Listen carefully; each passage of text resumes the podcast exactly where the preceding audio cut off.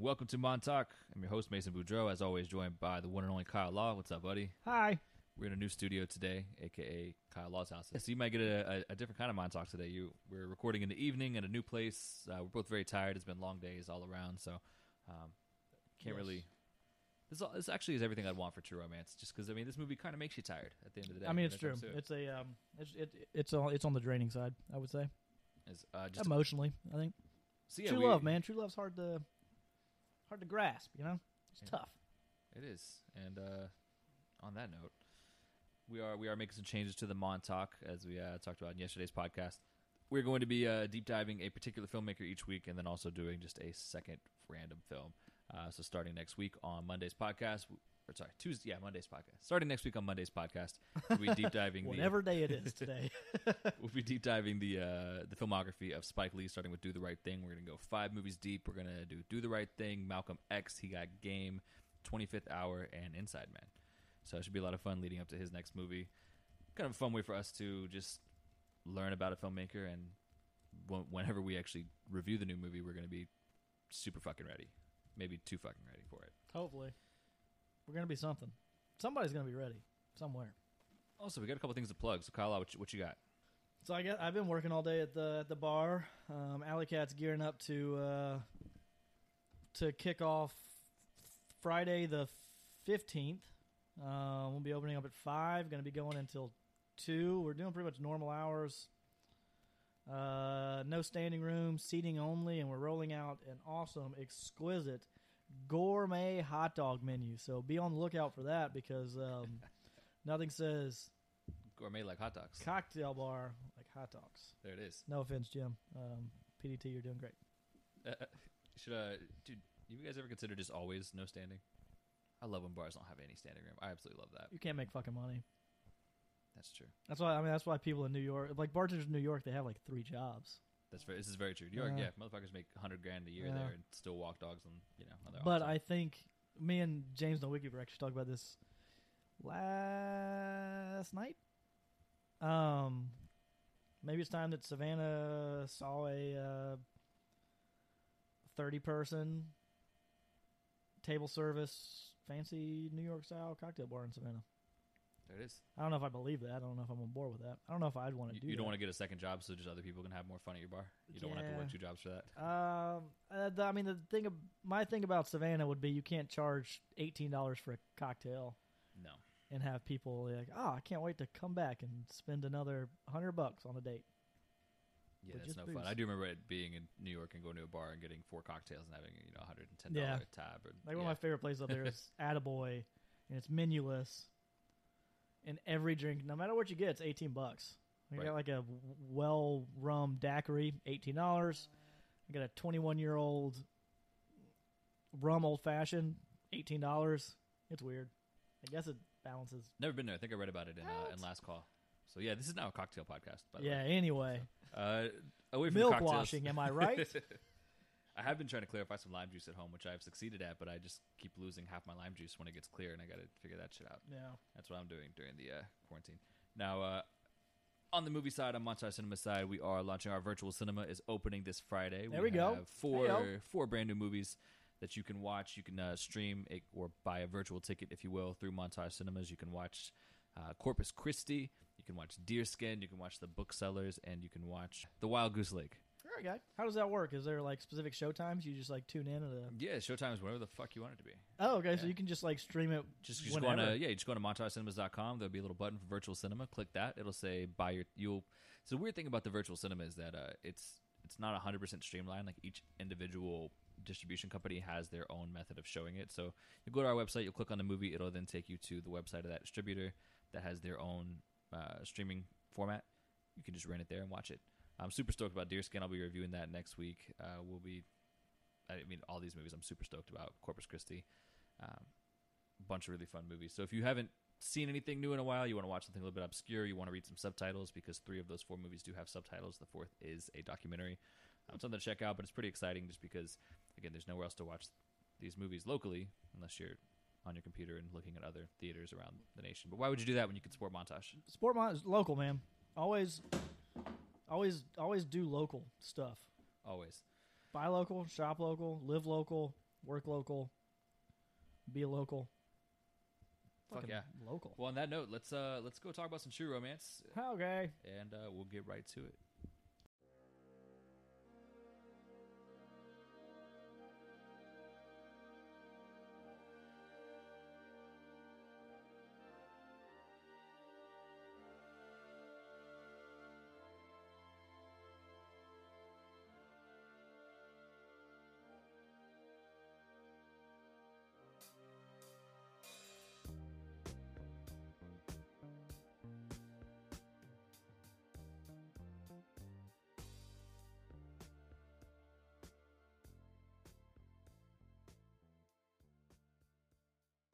Kyle Law, it is September 10th, 1993. I am almost born. You are almost three. Uh, yeah, Did your close parents enough. Did your parents take almost three year old Kyle to see True Romance in Oh, theaters? no. Yeah, that would have been a weird No. move. Weird Um, flex. when I was younger, I do remember specifically seeing a copy of. Um, it's relevant, I promise. Seeing a copy of uh, Pulp Fiction on our living room table, okay. and I was like, "Ooh, it's a movie." And my mom was like, "No, you can't watch that. That's that's te- it's it's so vulgar. It's borderline a porno." And I was like, "I well." All right. I was also man. This is like is how how your parents shape what you watch. I think I don't know if I, I might have talked about this last week. Like I grew up watching a lot of bad 2000s movies. Yeah. Like I, I I've seen Four Brothers, which was my favorite movie, probably 45 times. It's not an exaggeration. Oh, I'm wi- I, I I've seen Deep Blue Sea probably three dozen times. Yeah, so it's it happens. And I remember like my mother hated Pulp Fiction. I was like, "Oh, what's I heard this about this movie Pulp Fiction." My mom's like, "Oh, it's it's it's the worst movie I've ever seen. He doesn't even know how to put how to put the movie in order." And it's like in retrospect, it's like, "Cool, mom. Like, thanks for Uh. setting my movie loving back, you know, 15 years." for Yeah. doing that. Uh, but we're talking True Romance, the uh, again 1993 film. Quentin Tarantino. Like I told you, my my anecdote was relevant. So yeah, uh, written by Quentin Tarantino, directed by Tony Scott. I came to this movie for the first time just a few months ago. Um, actually, is it? I'd always heard about it. It's been talked about as one of the best, if not the best, Tarantino movies because he didn't direct it. Now I don't know. We'll kind of get into how true that is and how much of agreement I'm in with that. I have opinions on that. Yeah. But it's one of those movies. It's not a. It's not a classic. It's a cult classic, but it's almost a little more popular than a cult classic. It sits in a very weird place. It's a movie that you kind of have to seek out, but if you talk to the right people, you'll know how important it is to watch. So, 1993, this movie comes out. Famously, Tony Scott had a choice between two Tarantino scripts to make. He had a choice between True Romance and Reservoir Dogs. He wanted to do both. Quentin said he could only do one. He chose True Romance. Uh, Quentin Tarantino took the money from the True Romance and made Reservoir Dogs with that money. Yeah. You can. Granted, you- Reservoir Dogs was released first, but he the the transaction went through. He took that True Romance money to make it. which you can definitely you can definitely tell. I mean, the whole, aside from the whole Mexican standoff at the end of both of them, Right. yeah, It's- they're they're definitely the same era Tarantino for sure. Can you imagine what this would have been like if Tarantino directed and vice versa if Reservoir Dogs would have been directed by Tony Scott? Um, I know that Clarence, uh, Christian Slater's character, in the original script was supposed to die. Yep. Um, I I I think it would be uh, this to me. This is more of a um, it's like a Tarantino action film. Yeah. It's not as dark. It's not as I think it would have been had he directed. it's not as it's not as I'm not gonna say violent because I mean there's violence in there, but it's not as um gruesome. Is that the word I want to use? kind of like it's tender. That's the way I describe this movie. Is it's a Yeah. very tender film, yeah, despite some of the content being kind of fucked up. it's kind of a fast paced, uh, like edge of your seat love story for the most part. What I what I would chalk it up to as. And, and in re- regards to the ending, of course, we've already spoiled the movie, and if you're listening to this podcast, you know we do spoilers. In regards to the ending, I actually think I like morbid endings. I like ambiguous endings. Uh, sounds kind of weird, but I, I think that just is more true to life. I actually really like the choice Tony Scott did to bring him back because you still like when Clarence gets shot in the eye, you think he's dead. He's he's laying motionless on the floor, so you you essentially get that ending. Yeah, I, I remember yeah, watching it. yeah, I mean that's a that's a good fucking point. And I remember watching it like for the for the first time, and I'm like, man, like like I was bummed out when Cla- I don't really love the character of Clarence. I don't know if I'm. Let me take that back. I don't love Christian Slater. I will definitely be talking about that throughout this. I'm not a Christian Slater guy by any means. but I was fucking bummed. That was like we went on this entire journey, and this motherfucker's gonna get shot and die. so I still got that effect that Tarantino was going for, and then it's like Tony Scott's like, you know what, dude? No, we're not. We're not gonna do like that. We're you stand up, Clarence. Get the fuck up. Get out of there. We're gonna we're gonna go on with our lives. Uh, so I like that choice.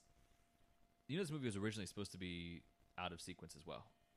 Uh, no, I didn't know that actually. the original script was Pulp Fiction style. It was not in chronological order. How do you feel about the chronological order thing? Like, how do you feel about Pulp Fiction being not in chronological order? Um, I think it makes for a good. I, I mean, if we're talking about Pulp Fiction specifically, I think it makes for a great. It makes for a very interesting and unique viewing experience. Um, I mean, really, the only. That's the only movie I can really think of that's out of order. I mean, you got like Memento, which is backwards, and like Irreversible, which is backwards. But this is the only movie. Uh, Pulp Fiction is the only movie I can think of that is just randomly sequenced. Without Although it I'm being without probably it being like a flashbackish type movie. Yeah, whatever, yeah, yeah. for sure. Was Reservoir Dogs? Is that not? I haven't watched Reservoir Dogs in so long. Is that in sequence? That's in sequence. Okay, cool. Um, I think it starts. I think it starts off with the botched robbery, and then it jumps back and tells the story leading up to it. It's just it's just an interesting topic. I'm very interested to, in what that movie would play like in chronological order. Um, Mm, I want to say there's a um, there was it's probably taken off by now. YouTube had an edit that was it was re-edited. The scenes were re-edited to be chronologically um, consistent. I mean, look, it ends up being just a bunch of short stories. It's very dreamlike. I mean, I think True Romance could have been really fun that way too, but I, I think it ends up working better this way. So let's talk about the cast of this movie, Kyle. Law. Dude, on, mad ensemble, mad ensemble. Is this one of the is this the greatest cast ever put together besides Christian Slater? Um, I mean that's tough because I mean you got Christian Slater and Patricia Arquette, both of which I think this is my favorite role f- for them. For sure. James Gandolfini, this is probably Famously, this guy. put, putting putting um, The Sopranos on the back burner for now as far as my mental perception goes. James Gandolfini's performance probably one of my favorite. very good. And this movie famously got him the like. This is where Yeah. the casting director for The Sopranos saw him was True Romance. which I think Bronson uh, Pin- Pinchot, Bronson Pinchot, who played one of the, I think it was him, who played one of the one of the cops, one of the, detectives, was originally supposed to play James Gandolfini's character. He wanted to play the cop instead, and then recommended James Gandolfini for that role. That is that is insane how this stuff works out. It's like Yeah, that, yeah, Val that, Kilmer, that who you never lead- fucking see. right. Which I found out it's because uh, Elvis's the Presley estate Does wouldn't allow it. Yeah, they wouldn't give Mhm. any rights for likeness or his music, so that's why he's credited in the credits as Val Kilmer, Right. mentor. And he also famously like begged to be in this movie. He wanted to play Clarence, but he was too old, and like that was Mhm. just what Tony Scott was like, you know, because they of course did Top Gun together. Which So uh, like, Brad yeah, Brad Pitt sure. also requested. To for that role, This is one of my favorite Brad Pitt roles too. which is all Brad Pitt. It- he was not he was not scripted to be Oh, yeah. a stoner. He was not scripted to be like that A lot guy. of improv from Brad Pitt. yeah, Brad this was like all Brad Pitt. fucking love Brad Pitt, man. Um, and let's let's not even wait to get to it. Gary Oldman, Gary fucking Oldman in this movie. Favorite Gary Oldman role, hands down. This is his. This is the best Gary Oldman, and I, I remember telling you this after I watched it. I I knew the cast, but I didn't know any of the character names. So I watched the movie. I finished it, and I'm like, I swear they said Gary Oldman's in this fucking movie.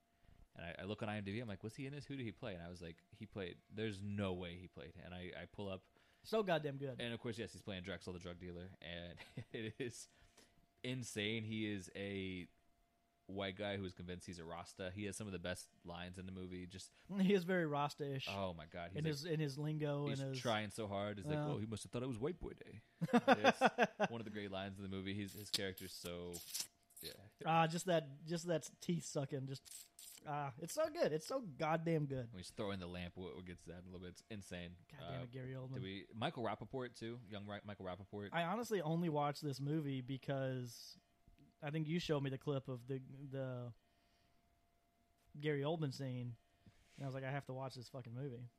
absolutely if you haven't seen this movie and if you don't plan, I don't know why you're listening to this, but if you haven't seen this movie and you don't plan on watching it, just just YouTube this scene. Just look it up.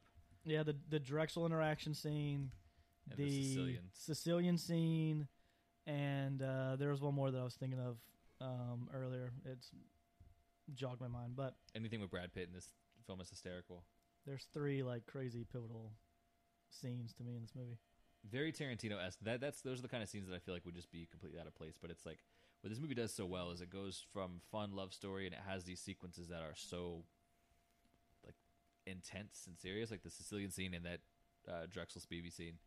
It is masterful filmmaking. It feels almost like it's out of another movie. Both those scenes feel like a little bit too serious, a little too dark for the movie. But Tony Scott does such a great job of just making it flow and making it. I mean, it's this. I'll get into that when we talk about directing. Just the style that he brings this movie and the the way it contrasts with the content is just is fantastic. Um, kind of going over a little bit more of the the cast. Cinematographer Jeffrey L. Kimball, who did Top Gun. And cinematographer didn't really do too too much. He did Top Gun with Tony Scott. Did a few other movies, notably Mission Impossible Two, Star Trek Nemesis, a bunch of bad 2000s movies. Uh, so that kind of says a lot because this movie is shot very well.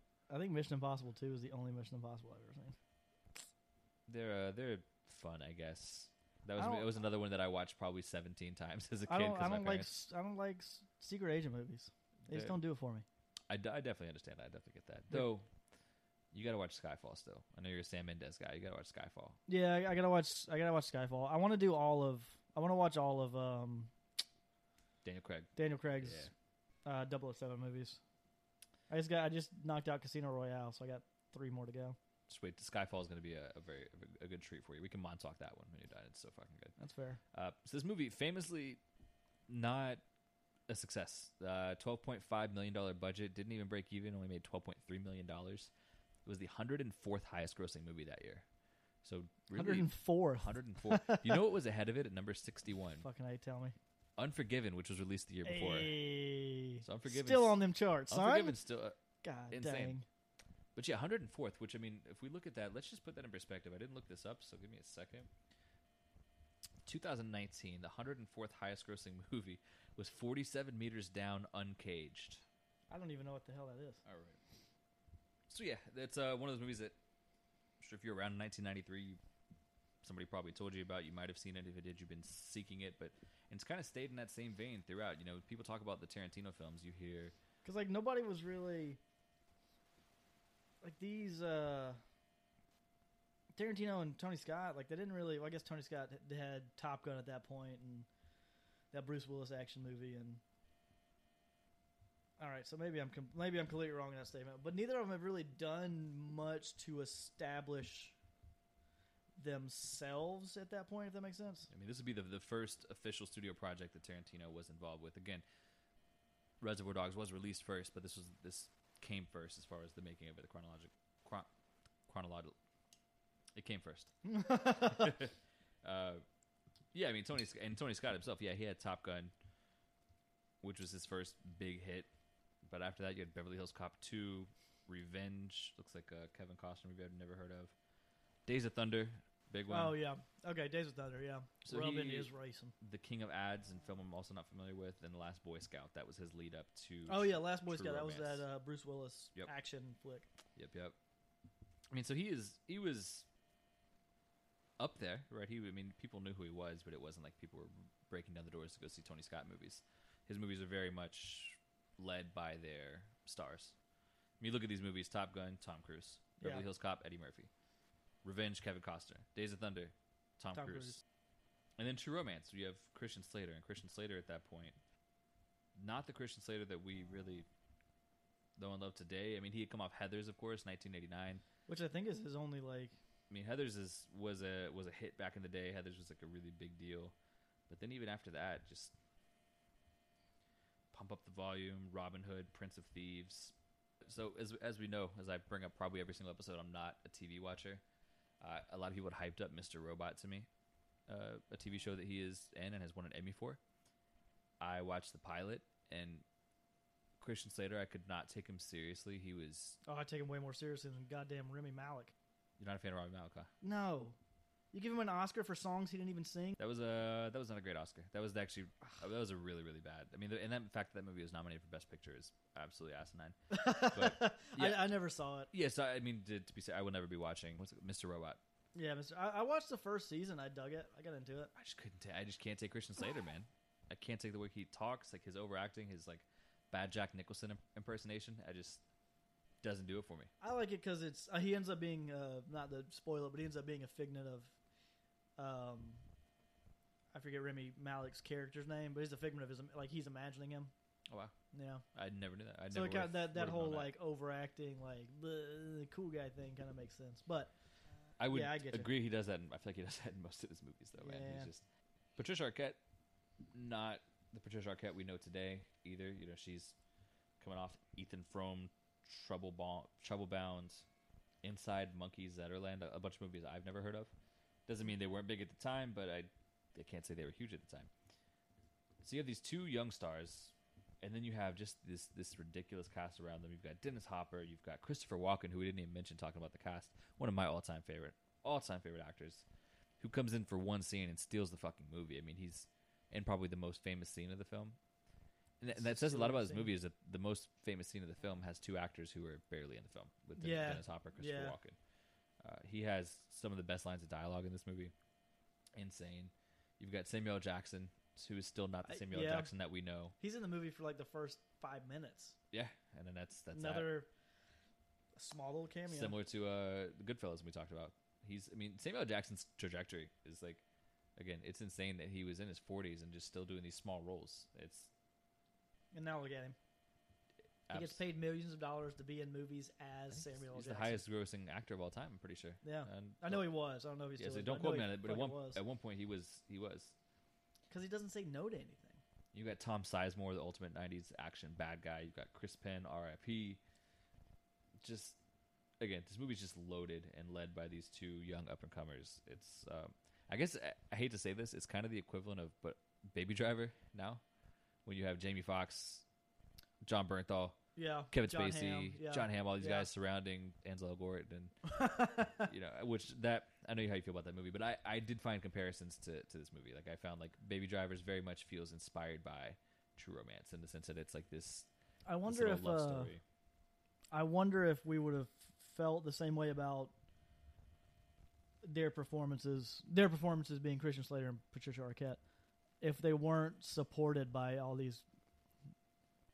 Probably, I mean, not at the time, obviously, but these powerhouse actors. right? Yeah, and that, that's a that's the funny about doing this podcast is when we're watching something for the first time, twenty years later. Like you bring your baggage with Yeah, people. Like, it's a little weird. like when you're watching this in '93, and what's his, uh, when Samuel Jackson's on screen, it's you might write, oh, is that the guy from Do the Right Thing? Is that was that is he fucking Yeah. Stacks and Goodfellas? I don't know. now it's like, wait, is that Samuel Jackson? Oh, tight. Yeah. Oh, wait, that's it for Samuel. Jackson. This movie, that's that's it. it. It is weird how you watch it later. And sometimes, I mean, I think that has a positive effect. You know, what I mean, you go into this movie with all this baggage of Christopher Walken, Christian Slater, everybody in this movie, Brad Pitt specifically, because his career was. I mean, I watched this after he won the Oscar for Best Supporting Actor. Like, I have a very different relationship with Brad Pitt than I would have in 1993. I, I, I agree. Uh, like, I mean, then again, he was nothing back then. Yeah, so he's coming off of And I also wanted to look real quick. Um, Samuel Jackson has 190 actor credits. That's insane. That's absurd. Stemming from 2021 back to 1973. Insane. And it took. I mean, hey, that, you know what that is though? That's just a great, great story for being persistent and not giving up at something. I mean, but like early on, he picked solid roles. Do the right thing, Coming to America, School Daze. Goodfellas. Like he picked like some good, yeah, Goodfellas. Uh, yeah, right here, Exorcist three. Like he picked some solid movies, and then you hit like the late '90s, and he's literally just kind of shakes his head and agrees for everything. I mean, Menace to Society, his role in Jurassic Park. You know, I mean, I forgot about Jurassic Park in that. yeah, Yeah. yeah, Brad Pitt's coming off. I mean, he was in Thelma and Louise.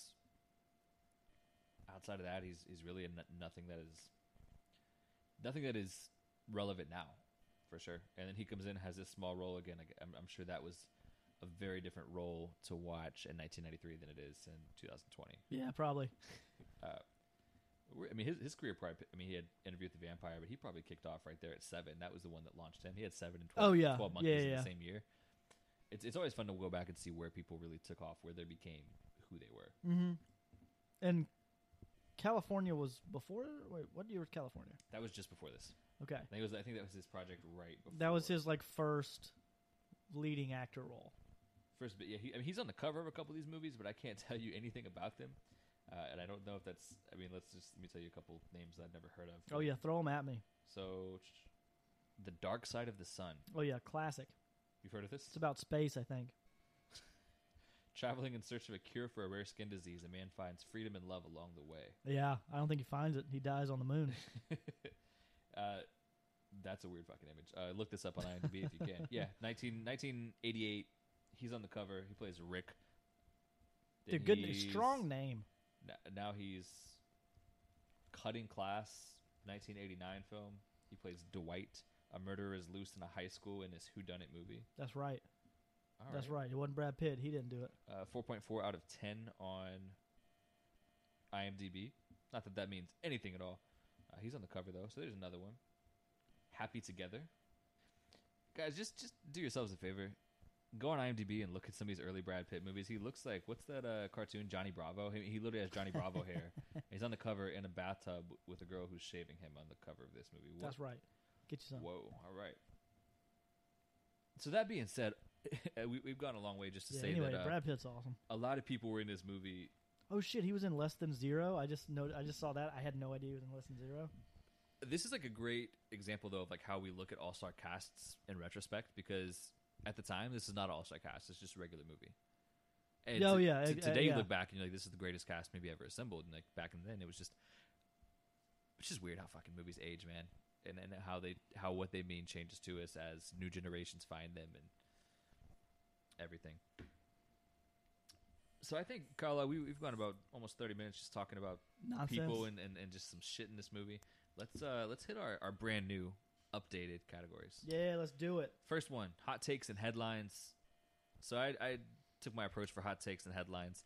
I just wanted to th- th- this movie is again very much the style and the way the tenderness that these people are treated with is very much in contrast to what is actually happening in the movie, the kind of dark shit that's actually going on.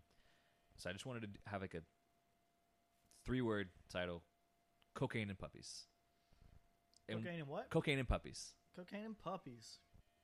Just what whatever the image you just had, whatever feeling you just had thinking of those two things together. Not not puppies doing cocaine, but just cocaine and puppies. Just those things in, in the same area. Um, that's what this movie is like to me. That's what it feels like. Is cocaine and puppies. Fair enough. I've never done cocaine, but Um, it's a it's a terrible, terrible waste of an experienced drug. Don't ever don't ever do cocaine. Cocaine's bad. What was your your hot take or your headline for your review here? Um, I mean, my headline was. Uh, I just had one. It was. I mean, perseverance. Yeah. First of all, um, but being like, they because this love story does blossom, and there there there is that perseverance that comes along towards the end of the movie, which is derailed from the beginning of the movie after falling in love, like immediately which I've harped on this before in these podcasts. Like I don't, I don't know what true love is. I don't know what you think true love is. So I mean, do you? It's fine. But when I say perseverance, it's that initial falling in love the first night is perseverance. It's uh yeah, I mean definitely these. It, it's kind of like perseverance in its most stupid form. Like I mean, Clarence is not a smart guy. He's very ignorant. Clarence is Clarence is kind of an idiot who just knows what he wants. That's why you can't you can't help but love the guy, even though Christian Slater's playing him. He's just he's you got to admire that he just he's about what he's about. He's he wants to take his woman, go to a beach, watch a bunch of movies, live happily ever after, Yeah. and not have to worry about money. I mean, I feel I feel kung fu flicks and put on Elvis records. You know, simple man. I can't say I'm a uh, I'm a big I'm a big Clarence fan. I I, I- I like where his his head's at there. Yeah. The scene where he's in the elevator and he's got the gun to the guy's head, and he's screaming at him, and the cops are listening and they're dying Yeah. laughing. Like I love this. That's that's how you, that's how everybody feels about the movie. Like in the movie, you're watching it, you feel the same way. You're like, this motherfucker's crazy, but he's going for it. He is like once he is committed to Yeah. making this cocaine deal, he'll do anything to get it done. That's perseverance. I like that. Uh, Yeah, because I mean, he does it all for love, essentially. cocaine puppies and perseverance. The There true go. romance story. There we go. So our scorecard, we're gonna go ahead and rate some stuff, man. Let's do it. So acting, we've talked a lot about the acting, so I don't want to spend too too much time on it. As an ensemble, for me, I, I gave the acting a ten out of ten in this movie. I give it a nine out of ten. I, I consider going nine and a half just because of Christian Slater, but I, I think he actually is really good in this movie. Just my dislike for his the just the way he speaks just kind of irks me for some reason. But I, I, kept it ten. I just again just two scenes alone. The Yeah. Sicilian scene, I give I give it a nine out of ten, only because I don't know what a ten out of ten. What, what movie I would think would be a ten out of ten as far as acting goes. I give it a nine out of ten. Yeah, I think everybody who everybody is playing their role perfectly. it's very true. Everybody is giving one hundred. Nobody is sleeping in their role. Nobody is Because I mean, like we talked about, a lot of these actors, a lot of these actresses, a lot of these, a lot of the people in this movie, this is it's like a launching pad. this is like their first job, more or less. and they're all in, as, as we find out in their careers these are all super hardworking Everyone's super trying to people. earn more roles, and they all give a fuck like Yeah. that, that's what you can tell this movies everybody in it gives a fuck yeah. Absolutely i mean there's i can't think of another movie where there's not one person who's kind of fallen to the wayside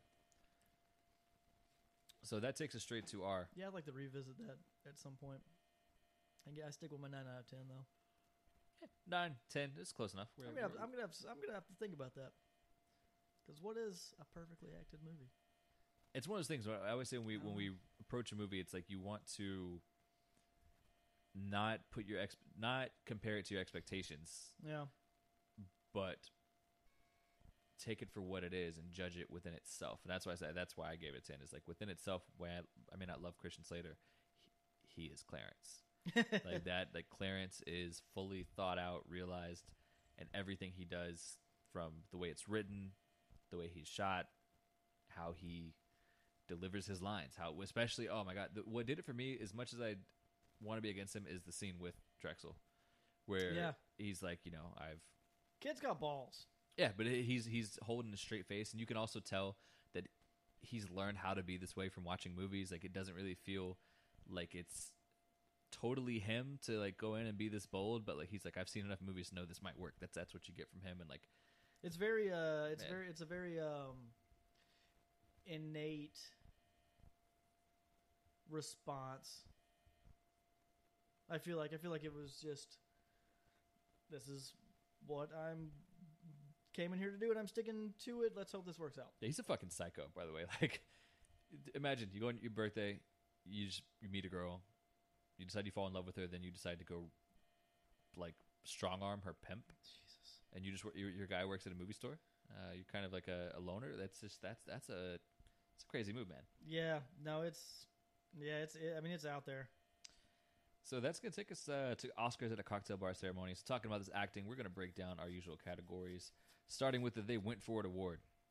Who do you have for They Went For It? This is gonna be Dude, somebody who is man. doing the absolute most for their role. Yeah, who do you got? Ah, this was a tough one. I, I, I think You, you thought it was tough. I did think it was tough because I think I mean like I literally just said everyone at this point in their career was trying to crush performances at that point because they none of them really had established careers or roles or um, or anything like that. But I think I have to go with Gary Oldman I wrote down Gary Oldman and only Gary Oldman because he was unrecognizable in this movie. doing the absolute most. Yeah. I mean he I mean unrecognizable the way he's speaking, the way he looks, how outlandish his character is and how much he is just embracing it. He's just such a good goddamn actor. Lots lots of Oscar winners, future Oscar winners in this movie. So, Yes, yeah, yeah, absolutely does. Gary oh, I Oldman wish I would have. Uh, I wish I would have added those up. Wish I would have had that stat. Uh, I just looked through. I mean, you have Patricia Arquette, you have Brad Pitt, you have uh, we said Gary Oldman, Christopher Walken, and I assume I'm going to make the assumption Dennis Hopper has an Oscar. Uh, d- he should. I don't know if he does or not. Uh, He's been nominated twice, actually. Not He hasn't Okay. taken one home yet. probably never will because he is uh, no longer with us. R.I.P. Dennis Hopper. Fuck right. Great, uh, great like, I don't entourage understand cameo. why. Have you ever seen Blue Velvet? Uh, no, but I need to. It's, I I have not taken. I've since I've become the the cinephile I am. I have not done the David Lynch dive. I'm uh saving that. I don't know if you'll be a big David Lynch fan. D- Uh, I don't think you will. knowing what I know about David Lynch and myself, I don't think I will. That's why I'm saving it. But his role in fucking Blue Velvet is Kills it. D- it's uncomfortable. So there's a book I'd recommend if you love movies to read called uh, Easy Riders and Raging Bulls. There's a Mhm. lot of the history of Hollywood and all the Dennis Dennis Hopper stuff is is fantastic. I mean, we grow to love Dennis Hopper, and even this movie, you just feel so tender towards him. Kind of a fucked up guy. With, did a lot of fucked up stuff uh, in his in his youth, in his younger days. in like his personal life. yeah, a lot of fucked up stuff in Dennis Hopper. So interesting. But shout out Dennis Hopper, one of the all time greats. Yeah, dude. Yeah. So our next uh, our next Okay. category is the mailman award for the person who is doing the least for their role, somewhat mailing it in. This is again with, with everybody going for it. I could only pick one person, and it was less because of what they did in this movie because I think they did well, but just because knowing this person's personality, being with this person for twenty plus years, I put Michael Rappaport. I, I mine was the same. Yeah. Because he's just to me, he's just Michael Rappaport. But what I think is he's he's not doing a lot. He's just playing the role. But if you know Michael Rappaport, if you ever listen to his podcast or interviews, like he's a bold motherfucker. Like he is a very specific kind of guy who is kind of super obnoxious, and you either love him or hate him. And like he just he was very much reserved from his normal personality. That's why I went with him. Yeah. No, he he was he was the same for me. Who the fuck is that award? It's fun, uh, fun. Michael Rappaport um, fact. He hated the. He's he's terrified of roller coasters. Yeah. So they had the they he filmed that roller coaster scene, and they had to go back and refilm more of it. Terrifying. And you can see in the like if you watch the movie and you pay attention to him, Yeah. there's some scenes where he's sitting in the back like wide-eyed, terrified, and there's some where he's like laughing and like super jovial. That's funny. uh, when they did the retake, when they, when they went back to the uh, amusement park to refilm it, he uh, ate a handful of Quaaludes, That's funny. which is super impressive considering this was in the '90s. And uh, I wish, I wish I could get it. I wish I could have gotten Quaaludes in the '90s. My only experience of Quaaludes is watching Leonardo DiCaprio in uh, Wolf of Wall Street. Fucking man, Quaaludes. Yeah, Quaaludes in '93. Good on you, Mike. Who the fuck is that award? So this is generally somebody who pops off and is either you don't recognize or somebody who is like doing such a good job in a small role that you have to look them up. There's really no who the fuck is that in this movie because we know everybody. Yeah, I put Samuel Jackson just because I tried to look at it as like kind of you touched on earlier. Oh, that's the guy from Right. that's the guy from oh, that's the yeah. I don't went, recognize you I, I feel like if I would have watched this movie I wouldn't have recognized him as Samuel Jackson. He would have been oh, it's that guy from Goodfellas or I was I was almost there with you except for I've used him I used him for Goodfellas, so I kind of wanted to talk about somebody else in that way because but I would have had I, I had the same exact explanation in Goodfellas and I would have for here. So the two one is just Gary Oldman because I literally didn't know that was him. yeah. I literally, I Yeah, when I- watching it, I said, "Who the fuck is this?" Yeah. Knowing that Gary Oldman was, was, knowing going in that Gary Oldman was in this movie, I did not make the connection that that was him. Um, and then my second one is James Gandolfini, because I'm sure watching that movie for the first time, Yeah, that's a good one too. Not a lot of James Gandolfini stuff out there. I mean, his he was in the Last Boy Scout as an uncredited character. He was in A Stranger Among Us and Money for Nothing. So he's in literally four films going into it and not big roles. So. Yeah, true. One of them being a Tony Scott movie. Right. So with that, the There They Go Again award. Somebody who you see and you recognize as, hey, that that's that one person from this thing, but you can't put a name on it. Who'd you go with? Um, this one I also kind of like tried to do in retrospect, and it was Christopher Walken. Oh, Christopher Walken, man, he was in so much before then, though. I mean, I'm not again. I, I don't think he would. I don't think he would. I don't think he would really register to me aside from being, yeah, He won the Oscar for Deer Hunter. Yeah, it's true. Not to kill your choice. Yeah, I no, I mean it's it's hard to he had done King. of New York it's at hard that to point. do stuff in retrospect. I mean, I still haven't seen King of New York, so so fucking good. That's true. I, so I went Paul Ben Victor, and Paul Ben Victor. Meant to look him up because again, he's somebody I didn't know his name. If you watch HBO shows, there is a 100% chance you've seen this guy. He was in Entourage. He was in. Uh, I mean, he was just in The Irishman. But just the HBO shows he's been in again. Entourage. He was in Vinyl, which I did not watch, but obviously, no, he was in it. He was in True Detective at some point. somewhere in there. He was in uh, Curb Your Enthusiasm at some point. I mean, Paul Ben Victor. If you look this guy up, there's a hundred percent chance you'll recognize this guy. He was in The Wire for 17 episodes. It's just a guy you see him all the time. Was the that was the guy in like Tombstone? Was he in Tombstone? He was in Tombstone. Yeah. Yep. Yeah, here he is. That Okay. was it for me. Uh, probably both then and now. And of course, there is our uh, our guy who we talked about in Unforgiven, Saul Rubinek. Yeah. He he was the- he was almost another one for me. He's funny in this movie. Though. Which and- probably would have made more sense. See again, and looking back on it, I don't know. It's crazy. It's it's weird to theorize about personal interpretations of movies ten years ago that you saw ten weeks ago.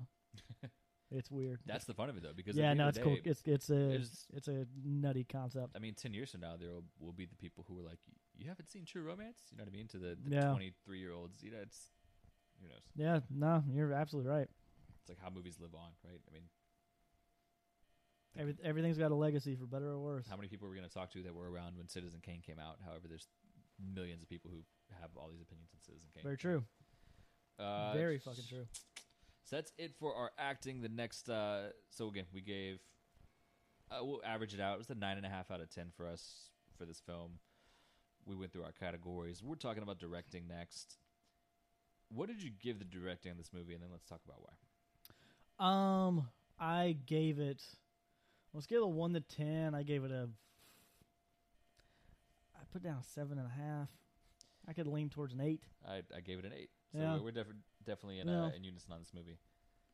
I which was kind of tough because I mean it was directed well. It, I mean I, I feel like it was I feel like it was solid. I have very few complaints. I have no actual points I could point out to specifically, but I think the acting and the writing supported the directing more than how I usually feel like it's vice versa.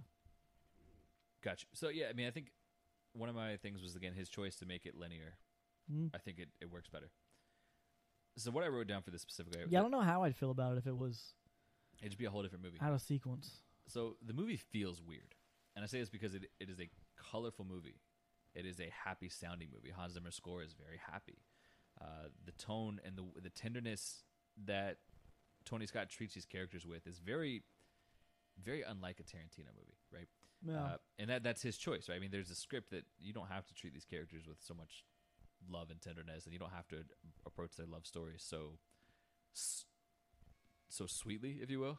Yeah. Uh, but like I said, the, then the contrast of the colors, the tone with what's actually going on on the screen. Again, I mean, the movie opens up. You have this guy goes to a pimp's house, strong arms him, kills him and like three other people, steals a thing of cocaine, goes across the by coun- accident. Right, right, right. And then goes cross country and tries to deal this cocaine while being chased by the mob who is literally murdering people and beating up women. That's we'll get to later to get to him. Like all this stuff that's actually happening and there's this huge shootout between the cops and the mob. It's like there's all these things going on that are definitely not fun or good things and I think like under Tarantino's hands they're probably dir- a little more dark Oh yeah, oh yeah, it'd be a much darker and I just I like this.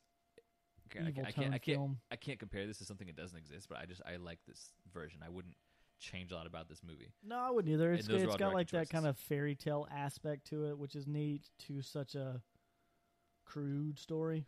Right. Yeah, and it's, I actually wrote that in here. I said this movie is a fairy tale. Yeah, I, I said it a few times. It's it's absolutely a fairy tale of a young man's mind. You know, a young loner, young little nerd. This is like this is every. I mean, when I was 20 years old and living by myself and watching a bunch of movies, like yeah, it's it's a fucking fun fairy tale. You're like, oh, you're the hero of your own story. It's great. Yeah.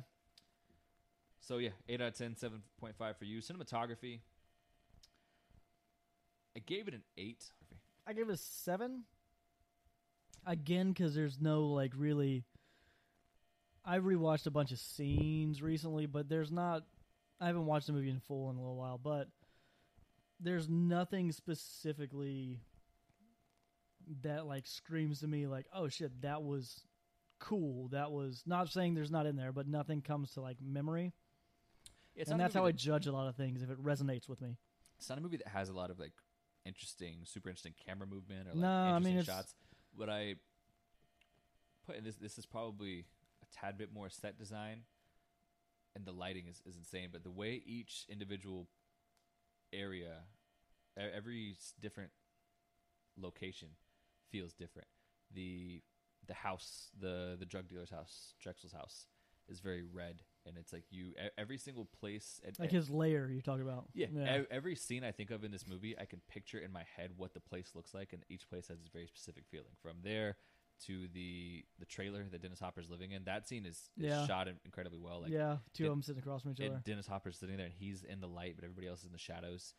Um, then you get Oh wait, you talk about the Christian Slater scene or the, The Sicilian uh, scene. The Sicilian scene. Okay. yeah, so he he's he's in the light, everybody else is in the shadow. Yep. because like he's he's on on trial, if you will. Yeah, exactly. I mean, he's in he's in the spotlight. It's like nothing. Like you can't get away from this. He's in the hot seat. It's yeah. like you you literally can't he's get away literally from this. in the hot seat. Uh, and then you think about the hotel where Alabama gets beat up, and like that has like I can picture the colors in my head right yeah. now. And in the hotel, like every Camera work is like I mean it's sporadic enough that it re- uh, that it it's very uh it's very reflective of the scene itself. Yeah, yeah, because I can't. Again, the shots themselves, and I, and I and it's probably something I would, I'd love to look more into. It. I can't say if if that's all in the cinematographer, all these things, the way they're being set up and lit, and how much they resonate. But I think that's powerful because I think of other movies, and I can't. When I think of a scene, I, I don't know if the sense of place is as dominant as it is in this movie. You know what I mean? Like I think of Pulp Fiction, the only place that I can think of that's like super vivid to me is the diner where they go dancing. Yeah, Jack I- I- Rabbit Slims.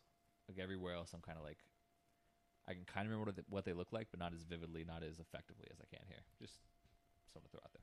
I remember the Honey Bunny diner scene. I, I'm pretty Pulp Fiction specifically. I can I think I can I can picture pretty much everything. Um, I'm not watching this movie or recommending this movie for like the direction or anything like that for sure. Um, not that it's bad because I don't think you can make a I- you you can't have a movie with shitty directing that's like this good.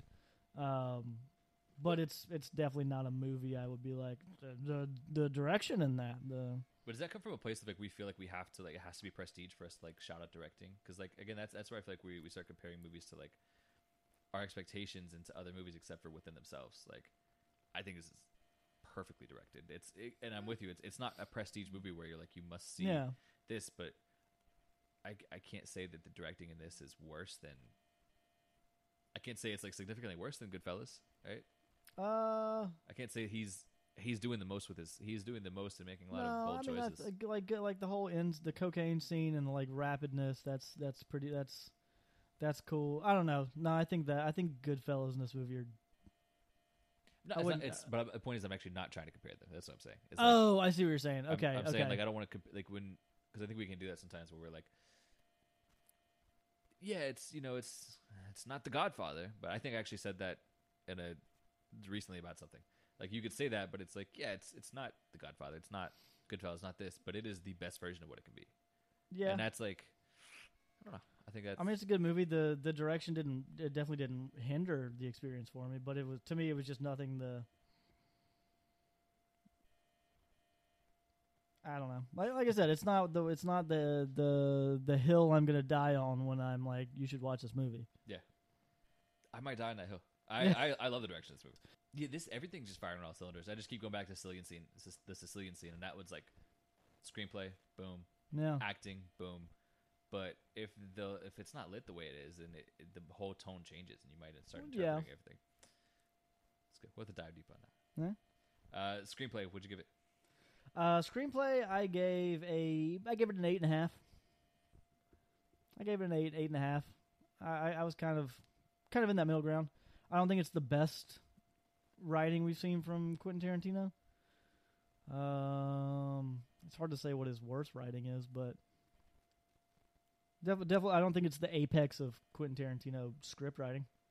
But again, super solid. The story, because the plot itself is, it's been done hundreds and hundreds and hundreds and hundreds of times. It's nothing unique, Right. Um, but like the story and the characters he builds and the dialogue he puts into it is fantastic. I, Carlo, I give it a ten out of ten, Really, and it's not it. it I, I do think this is Tarantino's screenplays are. It's hard to say what's the best, right? yeah, exactly. This has some of the most memorable. I mean, let me just read some of the lines that that Christopher Walken gets in this fucking movie. I am the Antichrist. You've got me in a vendetta kind of mood. You tell the angels in heaven you've never seen evil so singularly personified as you did in the face of the man who kills you. Whoa. Then he's uh what was I gonna say? The my favorite line though. Christopher Walken says something about what Clarence is doing. He's like, you know, he's doing this and this.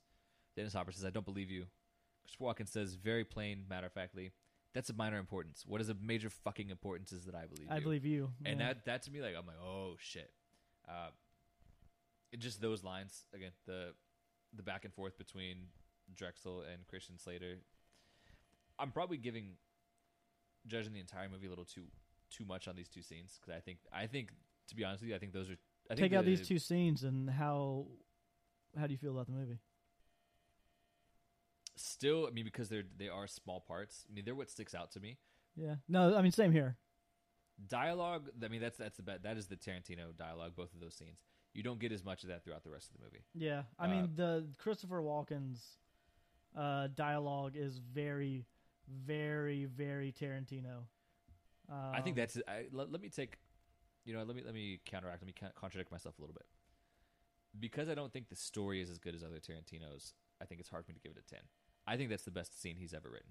I think that is the best Tarantino. it's scene. it's definitely his favorite because scene. everything about it, like when you have just the power dynamic, how it's consistently shifting between those two, and it's the one that's that's directed well. But And I, I I didn't see.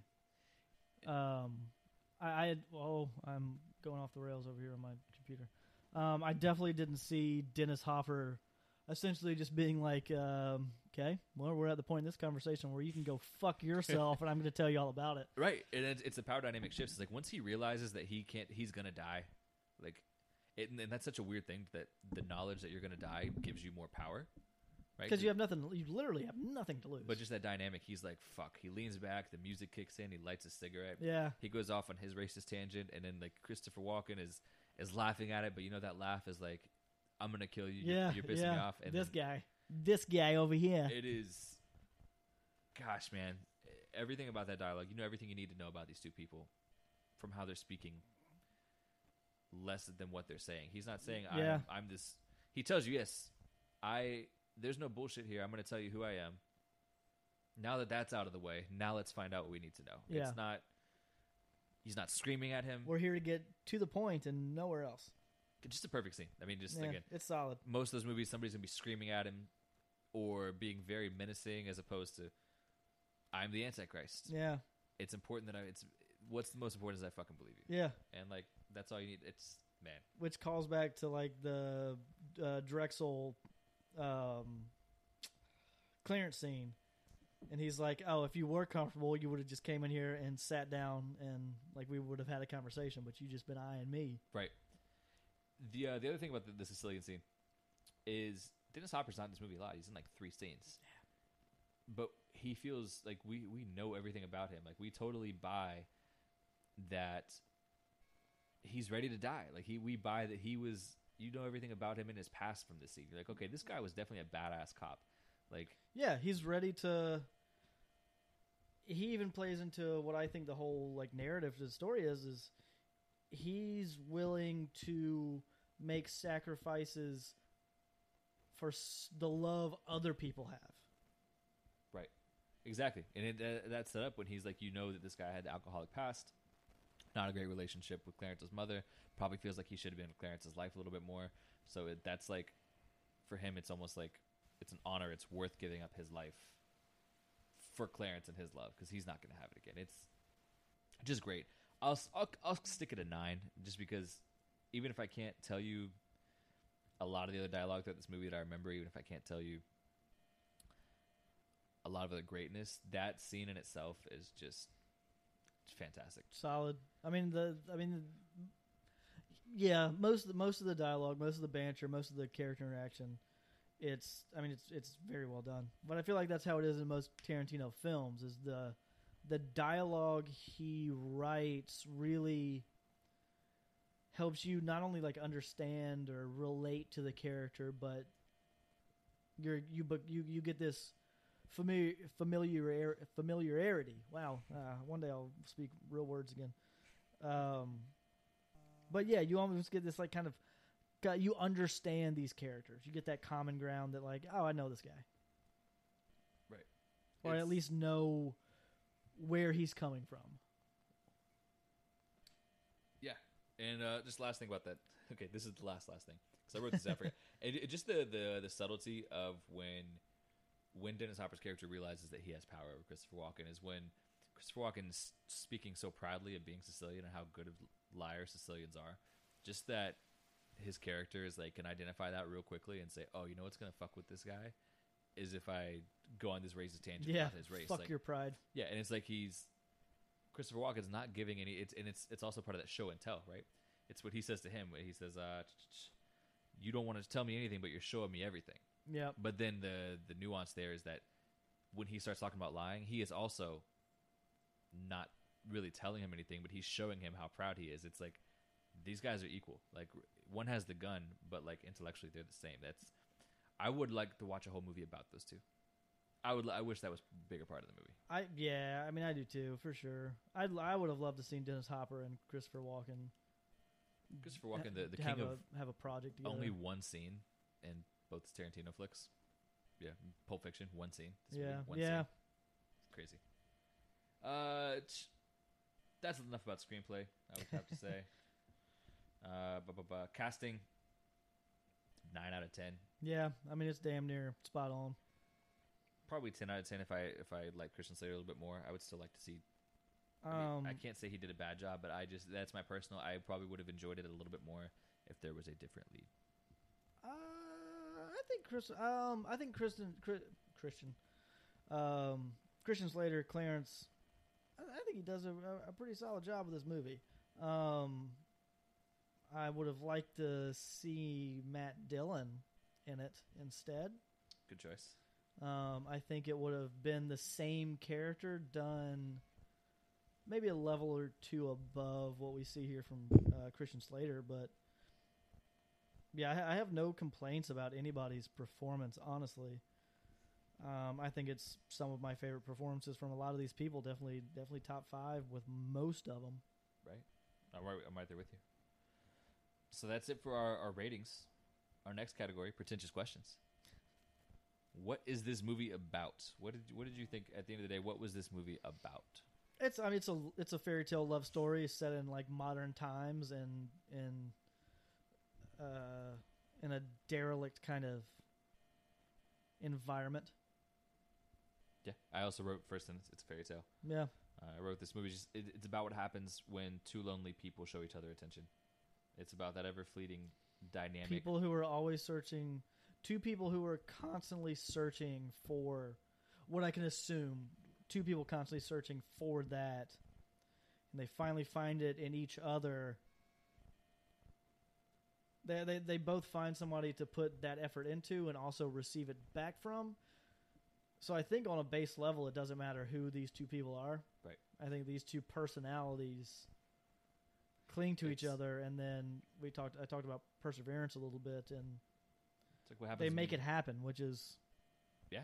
which is a, which says a lot a It's lot like of when you don't find somebody who has the same level of crazy as you. yeah uh, yeah more or less That's that's why I got it. I think it's also just about the dynamic of power shifting because this whole movie is like power is it's being fleeting tra- from everybody. Yeah. Like from Clyde, you know, Drexel. I don't it's say not a it's not a constant Drexel has the in any of our power. lives to in in the conversation, and then real quickly Clarence takes the power from Drexel in there. Then we just talked about the Sicilian scene. Then you have Saul Rubinek versus Clarence and the cops, Yeah. and it's No, just I mean, even the elevator scene. yeah. Everybody is always like in power for a little bit, and it's just like they're chasing that. Yeah, Um, And that's what it's, I I, mean, it all comes to a head with the Mexican esque standoff at the end. Yeah. Very, uh, very Sergio Leone. and also just the craving that we have for adventure. You know what I mean? Just that cert- the fact that we need adventure in our lives and the the the links that people are willing to go to get it. Absolutely. That Uh, it puts, yeah, the value we put into our trajectory. So next thing, did this movie did it succeed in making you open your mind and think deeply about something, or did it tell a story that really sticks with you? Uh, I definitely didn't really, I didn't really get introspective or like overly relatable to any character, any specific plot line in this movie. Um, but it was very, it was a, it was a very generic, cliche story, told very well, and made into a very entertaining experience with, I mean, fucking powerhouse performances from almost all angles. I'm glad after Waves and Old Boy we were on the same page because what, what I wrote down was this movie told a story extremely well without having something super deep to say. Yeah, I mean, I mean, I've this is probably the third or fourth time I've said it on this podcast, but yeah, it's I mean, it's it's a cliche ass story. Yeah. some kids find some kid finds some drugs that aren't his, and he's trying to profit from it and also escape the bad guys. It's It's been done uh, countless times, but this in this case, it's it's fun and it's fun and it's engaging because of the script. and I'm I'm gonna throw my guy Tony Scott in there because again, how f- pretty the movie is, how colorful it is, how it sounds, stylistically, just it is a good time. That- Yeah. that's the best way to put it. It is a wild ride. You're right. I mean, it was a great yin and yang from the dark reality of What's happening? these characters' Yeah. reality. Just fun, just a good time. Yeah, you're you're right. You're right. I, I concede to that. I, I definitely agree. Next topic: Does this movie matter? I think it matters very much. Um, again, the story I don't think is anything. We're not reinventing the wheel here. Yeah. Um, the directing, I it it was fine to me. It was good. It was solid. Um, but it's in the same kind of vein as something like Doubt or Glengarry Glen Ross. Um, extremely, extremely well done examples of what actors, what we should expect from actors. Agreed. I would say it, it's important in the sense of of really. This is one of the few instances where there's a director we have so much con- baggage and connection to and relationship with their work as an auteur, as a writer director, Mm-hmm. and again to see somebody's words interpreted by another director, somebody's script interpreted by another director. I think it's this is the best example of that because I can't think of a lot of other. I mean, just think when you watch a movie that is directed by person A but written by person B, Mm-hmm. you don't really make that distinction as much. This movie you have to because it's fucking Tarantino and it's Tony Scott, and I think it's, it's just such a good. ex- Yeah. It just it really shows you how people can interpret things differently. It shows you how people's style can can completely redirect I a agree. movie. Like I mean, yeah, this is it's this a great exact example same of script is a film interpretation. Yeah, it's Yeah, ex- like even from a viewer standpoint. It's a completely different experience if Tarantino directs it. And I think that's just like there's if you it, it, this makes it very easy to wrap your head around that concept because I even before this movie there's not a crazy amount of movies that are written by somebody directed by somebody else where that writer also directs a shitload of their own stuff. You know what I mean? It's like and then you wonder yeah. how, how I many mean, Tarantino did the same thing with Natural Born Killers too. Yeah. With And that Oliver- one not nearly- Oliver Stone. yeah not nearly well as, as, as well received. Makes you think about how many movies are directed by one person, written by another, that are completely different than the original vision, and like what you know what I mean? That's I was listening. I was having this discussion, and by having this discussion, I mean I was talking to myself in my head when I was real stoned listening to this uh, podcast um, called "Quick Question" with Soren and Daniel. Great podcast, and by that it's um, it's literally just two guys talking back and forth at each other. Um, there's like no plot, there's no like structure. They're literally just conversating. But they were talking about the uh, ending of Game of Thrones Okay. and how why the fuck does it matter what the viewers think or want? It's not their vision. I without watching Game of Thrones. No, I've seen. I saw the last season and I saw the first season. Oh, speak, uh, for, so for my, I had, well, I've never watched Game of Thrones. I watched the first two episodes, but my wife and I talked about this because her father's watching Game of Thrones, and I told her you know, he. Then a friend said how bad the ending was, and I was telling her I was like, you know, people were actually mad about the ending because they're projecting what they want out of it. I was like, nobody's actually Yeah. analyzing the analyzing this for what it is. They're analyzing it compared to their expectations and wants, which is a. It, if you do that when you watch movies and television, then just don't. Then, then Where- your opinions don't matter. Where does your where does your artistic expression end when you put the power in somebody else's hands? It's kind of like uh, I think they brought it up in the podcast too. Um, the Martian, when the guy released the novel, he did it. He did like part by part. Yeah. And he was like, if I, if I fuck up or if I do something that I shouldn't have or it should have been done differently, like let me know. And he like wrote this book as people told them what he wanted out of this book. Um, and I bring that up because watching somebody else's vision of somebody else's script, Yeah. it's it's cool. It's very interesting to me. That was my long way of saying that is it's very interesting. Yeah, and that's and I, I said I don't want to gloss over. Like, at the end of the day, do any of our opinions matter? No. Fuck No. no. But if again, but if you Uh, are, I As mean, far as the box office goes, I guess so technically, but I'd say less of that because most box office successes aren't critical hits. yeah, it's true.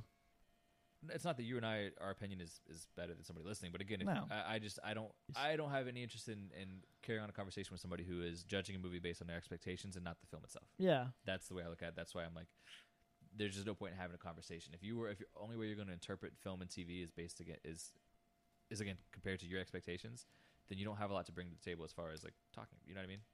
Yeah, there's no there's no discussion. Like I don't give a fuck what somebody's opinions are as long as I can validate why they have those opinions. Right. And saying it's not what I wanted is not it's not correct. I mean, we talked about this with the assistant. Would I watch the assistant? There's so many things I would have wanted it to be differently to be a more entertaining film, Yeah. but because that wasn't her vision, I could I could only accurately judge it and and analyze it and talk about it in that lens. And like, here's what you gave me, and let me talk about what you gave me, not what I wanted you to give me. That's that's it. And Yeah. I just I encourage our listeners to to try to approach things the same way. Yeah, I agree. You know. I mean, I had different opinions on the assistant because I thought it was very, I thought it was very much a Hollywood appropriate movie of a critique of Hollywood, and I based that on evidence that she had to go through so many production companies in order to get. Anyway, it's like it's besides the point, but There's a whole podcast about it if you haven't heard it. yeah, there is. I think we did an episode on it. You should check that out. That's fun. So, last couple of categories here. We said, does this movie matter? Let's just reflect on how this movie is received and understood by the public. Yeah. Is it, do you think that people talk about and treat this movie the way that it deserves to be treated? Um, I do. Um, I don't think a lot of people talk about this movie. Being said, I've never ha- I've never mentioned this movie or had anybody mention this movie with a negative response to it. I've heard nothing but like I like the most negative responses I got were like, "Why the fuck did it take you so long to watch this movie?" Yeah. right. And I mean, this is from people like Greg Thornton that loves movies, or I haven't talked to Jason Ownby about it. Shout out Jason Ownby. There it is. Almost won another one. I haven't talked to Jason about it yet. Um, is he still alive, by the way? Because I, yeah, I talked to him the other day. I talked to him. We, we talk probably at least twice a month about some movie or thing, but like last time I heard from him, he was like, I'm going to watch Transit tonight. And I haven't heard from Jason Obi since. I talked. I reach out every now and then. I need to do that. He's I not, mean, he's, he's, not like a reacher he- out. he's, got- mad. He's, kids. mad busy because got yeah, he's he's a stay at home dad right now while the Shout out to Jason. While Wayward's closed and Does he listen to the podcast? Allie. I don't have no idea. It's just it's going to be a travesty if he's not aware that he is he's brought up in He's every mentioned episode. in everyone. now we just put his whole life on on blast. Yeah, that's true. Uh, anyway, Jason Owenby, if you want to reach out and follow up with him, uh, 912 656 47, 42. Um, I'm not, yeah, sh- I'm not putting Jason Obi on blast. like shoot him a text. I, I just made that number up. oh yeah, call it then. So call that number. Yeah, who that could be. Uh, I was in the same boat. I said, uh, as far as how is this movie? Is it received? Is it treated the way it should be? I put yes and no. While it has built a cult following, I do think it's a borderline masterpiece because of those two main scenes. I, I think they're some of the greatest written, acted, and directed scenes I've witnessed. Um, again, just the contradiction between the actions of the characters and the tone that really treats them with is is a bold move that I haven't really seen in other movies. I haven't seen a lot of directors approach this very serious subject matter so delicately. Um, even like a movie like I said is inspired by by Baby Driver. Even like the stakes don't feel super real in Baby Driver. You know, like nothing. Yeah. The the script definitely matches the tone where this this doesn't, which is Yeah, because we referred to this movie as a fairy tale multiple times. Both of us have, um, but it's not very fan fantastical. Is that the word? Is that a word? Fantastical? it is now. Yeah, is for sure for this podcast. yeah. It's not very. It's not like as fantastical. Fantas. I feel like that's not a word, and I feel like I, I feel like there's. I feel like there's a real word I should be using because I'm a grown ass fucking man. Um, but like when you when you compare it to Baby Driver, how like you said like unrealistic, it kind of feels Yeah. like the fantasy aspect of it. Like this seems very like I could see this happening to people. Right. Yeah, exactly, exactly. Assuming the movies fall in three categories: either movies that everybody knows about, movies that you have to be told about, or somewhere in the middle. Where does this movie lie? Like personally, it's very much a movie I had to be told about. Um, I mean, being like a movie nerd that I like to think of myself as, it's already it's always been on the radar because I'm a Tarantino fan. I've seen most of his work. Um, I didn't see it until people were like, "You have to see this movie," kind of, kind of, kind of thing, and then I bumped it to the top of my list, and yeah, very, very glad I watched this movie. I I put it somewhere in the middle. I think it's like it's not like a Pulp Fiction or a Goodfellas, where just if you're a human in America, you know that these movies exist and are well renowned. But it's also not waves. You know, it's not something that you that somebody has to tell you. You know, you probably know a little bit about it. I think it should be. I see what you're there. saying. Yeah, I took it more. I took it more as a personal thing. I, I think this is the kind of movie that should be one that just everybody just knows about. It, sh- it should be one that if you are Like I'm surprised it didn't get more acclaim when I was like reading about its accolades and numbers and stuff.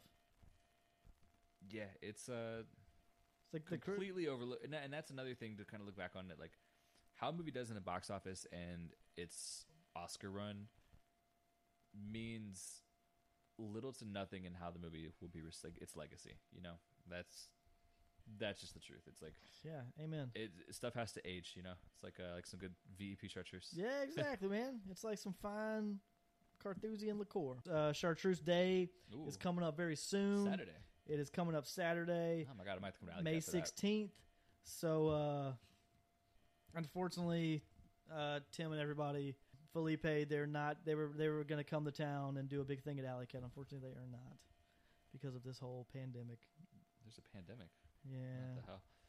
I I mean I haven't been going outside for months before this, but yeah, apparently going on outside, you're not supposed to be out there. That's like all I've, I've done. Since, I haven't been inside really since the pandemic. I just walk around a lot and like spend a lot of time on my porch. Yeah, I've been waiting for the mall to open for four days.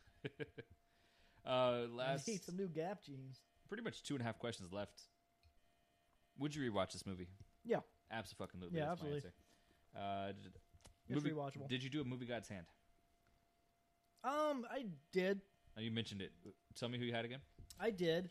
Um, Because I only did. I changed the director, Clarence, and Alabama. I didn't go deeper than that. I went, I went, I went kind of in there. Um, Clarence, like I said, um, Matt Dillon, I think would have been great. Yep. Um, uh, um, I just blanked. Uh, Robert De Niro, uh, as Dennis Hopper's character as Clifford. Um, I think kind of would have been, kind of would have been fun. Um, Michael Rapaport, I wanted to switch out. Modern day Elijah Wood. That's good. I, li- I like That's that. very good. Yeah, I like I like the timid like. Yeah. I, I'm, a, I'm an Elijah Wood fan, man. I'm not. I'm not gonna lie. I like Elijah Wood, but I th- I think that would have been a cool, a, a cool feel there. Would you keep Brad Pitt? I'd keep Brad Pitt. You know, it's a it's a funny thing about every, almost every bad thing that happens once they get to California is Brad Pitt's fault. Oh, 100 percent it is. It's like, hey, Yeah. uh, like Alabama getting, which we didn't talk about real quick. Alabama getting beat up by James Gandolfini and looking like Rocky at the end of Rocky Two. Not a great look. Like kind of hard to watch. yeah, Uh, also, I think famously, uh, Tony Scott like slapped Patricia Arquette on the set to like get her like in the zone. Also, not a good look for Tony Scott. If you want to hear about shitty, shitty, shitty directors, I know who you're gonna say Stanley Kubrick. no, Oh, you're Alfred Kubrick? Hitchcock. That scene at Bird uh, in Birds, um, where all the birds are attacking. Uh, I forgot that actress's name. Well, they're all like swarming her. Mm-hmm. They sat there for like eight hours and just threw birds at her. That's fucked. yeah, I haven't seen the birds yet. he uh, fuck there. I, I forget. I forget how the story is, but uh, he he essentially like ties up one of his crew members in the studio and leaves him there, like as a practical joke. Wow. And everybody shows back up the set like a day or two later. Wow. And he's like tied up, covered in his own piss and shit because he was tied to a goddamn pole. That's crazy. Yeah, dude, Alfred Hitchcock I'd was look that up. notoriously a piece of shit. That's insane. Notoriously a piece of shit. So now how we got an Alfred Hitchcock. Uh, I did a movie got tanned, and my director replacement was not Alfred Hitchcock. I have. uh, I gave us. I give Scorsese. Okay. Scorsese, I think he he definitely has that that fun in him that we Mhm. don't see all the time. Uh, Clarence, Tom Cruise. I picture Tom Y- Cruise. young in- Tom Cruise. Yeah, Yeah. 1993. That Tom Cruise. era Tom Cruise, yeah. Uh, I tried to keep it because I was actually going to go Scorsese and Liotta, but Liotta's 14 years older than Clarence, so I was like, yeah. So I went Scorsese, Tom Cruise, because I just think Tom Cruise screaming in the elevator is even funnier. Yeah, that would have been good. And for Alabama, I went Sandra Bullock. ah, that's a good pick. I was also actually going to do what you did. I almost did the exact same thing, replacing uh, Dennis Hopper with De Niro. Yeah. I just that's funny. Dennis Hopper. I, I I don't I don't think anybody could be better. Even De Niro at his best, I don't think is better than Hopper in that scene. But if I was going to replace him, that is actually who I had. Yeah. So I'm right there with you. Uh, last thing here, final argument. Give your little soliloquy. And give your your courtroom like argument of why people should or should not watch this movie. Uh, it's it's it's a master class in young, hungry actors. Uh, first and foremost, um, I've said it once. I'll say it every time I talk about this movie. We look back at it now as this incredible ensemble cast, but in the early '90s, a lot of these people were goddamn nobodies, and you can see like almost everybody pivotal pivot pivotal oh, wow. Almost everyone pivotal in the sto- in this story. Um i mean including christian slater um which i think i mean we both agree he's not our favorite um i i think i think it laid the groundwork for all of these people to have the career that they both deserved and eventually achieved it's a masterclass in fucking acting It is. It is masterclass in acting. So So masterclass in young, hungry actors. agreed, you like Uh, acting, watch Glengarry. and that's where I started mine. I, my uh, my Coffee's for closers. Sorry, I still have not seen that. We got to wait for Greg Thornton. it's so goddamn good. So, True Romance features one of the most talented casts you'll ever see put together, performances that can never be replicated or done better, and a style that juxtaposes the content and tone in a way that makes you really throw away all of your usual movie watching expectations. That being said, it's like even however many movies you've seen, there's really not a lot like seeing this movie for the first time. Not in a way that you know you say Old Boy is or other movies. It's like there's just I've said this over and over and over again. This is what sticks out to me. There's just really no other movie that I can think of, and not a lot of movies that just have such that that just treat their treat the script, treat what's going on in the movie so differently than what's going on. If that makes sense. Yeah, I think I know what you're saying. Again, just like what killing drug dealers and, and going across to sell cocaine done and that isn't written cornily. It's not written like it's it's written very matter of factly as, as like we said Baby Driver where it's written kind of it's kind of written fantastically Yeah, and directed that way. Where this movie's only directed, it's just, there's not a lot like it. Um, and outside of the very, very, very '90s action set piece at the end, which I wouldn't change a frame of because '90s action set pieces, the lead up to '90s action shootouts are always fucking great. uh, it, it's a movie that doesn't age. It, it really doesn't. I think in 20 years, this movie will still hit the same way. Um, what you get when you put all these together is the film that allows you to turn your brain off and feel the visceral effects of the movie, and still have plenty to analyze and lean back on when you turn your brain Yeah. back on. because it's it's not a movie that you have to. It's not a movie you have to sit there and like immerse yourself in for the entire experience. You can, like, this is a movie you can enjoy and like put on and go through emails or something. Um, But then when I- it's over, you're like, oh, let me fucking revisit the Sicilian scene and think about. This, yeah, I was about to say like some of I mean some of the scenes you got to stop what you're doing and just fucking But that's, that's what I'm saying. That's, enjoy and appreciate them. But That's why I wrote that. I said this is a movie where you can literally turn your brain off throughout watching it, but when you turn your brain back on, there's there's stuff to to, to work on. yeah, there's stuff there, to there's there. there's pieces of it to grab hold to that, that makes it worth viewing multiple times. as opposed to, and I keep saying Baby Driver because I think that's the most modern equivalent of this movie, where you turn your brain off, you watch it, you turn your brain back on, you're not thinking about it again. Like once your brain's back on, it's not a movie you're going to be dealing with. Yeah, I see, I see. I see what you mean by that. Yeah. That's it for True Romance. I think we are in almost 100 percent agreement here. We've uh, we're we're right there. I think so. It- yeah, it's a good return to form because these last two. it's solid. It's fun. It's yeah. The acting is is acting is top notch. If you acting is top fucking notch. if you love this movie, hopefully we've given some insight. Maybe you haven't given yourself. Maybe we've hoping, hopefully we've provided something of use for you. If you haven't seen this movie, go watch it. Um, hopefully we didn't hype it up too much for it to let you down, but I can't see this movie letting you down at all. This is a borderline perfect movie. You know they uh they tattooed real people. Like What? the Clarence and the Alabama tattoos. Yeah. They put an ad out and tattooed real people. Uh, in order, it was supposed to be the the movie poster. Ah, okay, okay, okay. Because they give each other just what names, right? Yeah, Yeah, that's great. yeah. It was like like somebody was like a banker in Minnesota or Arkansas, something like fucking random. Yeah. And the other one was some lady who ended up getting it removed like ten years later because her boyfriend didn't like it. That's crazy. Yeah, That's a fun fact. yeah. I read I read that today. So yeah, don't uh, don't get your significant other's tattoo name tattooed on you. Unless it's a fictional character, then it's then it's fine. Apparently, still not for that lady. Yeah. On that note, on that note, we're gonna do what you're gonna be able to do for the first time in a couple months on Friday night. We're gonna clock out. Goodbye.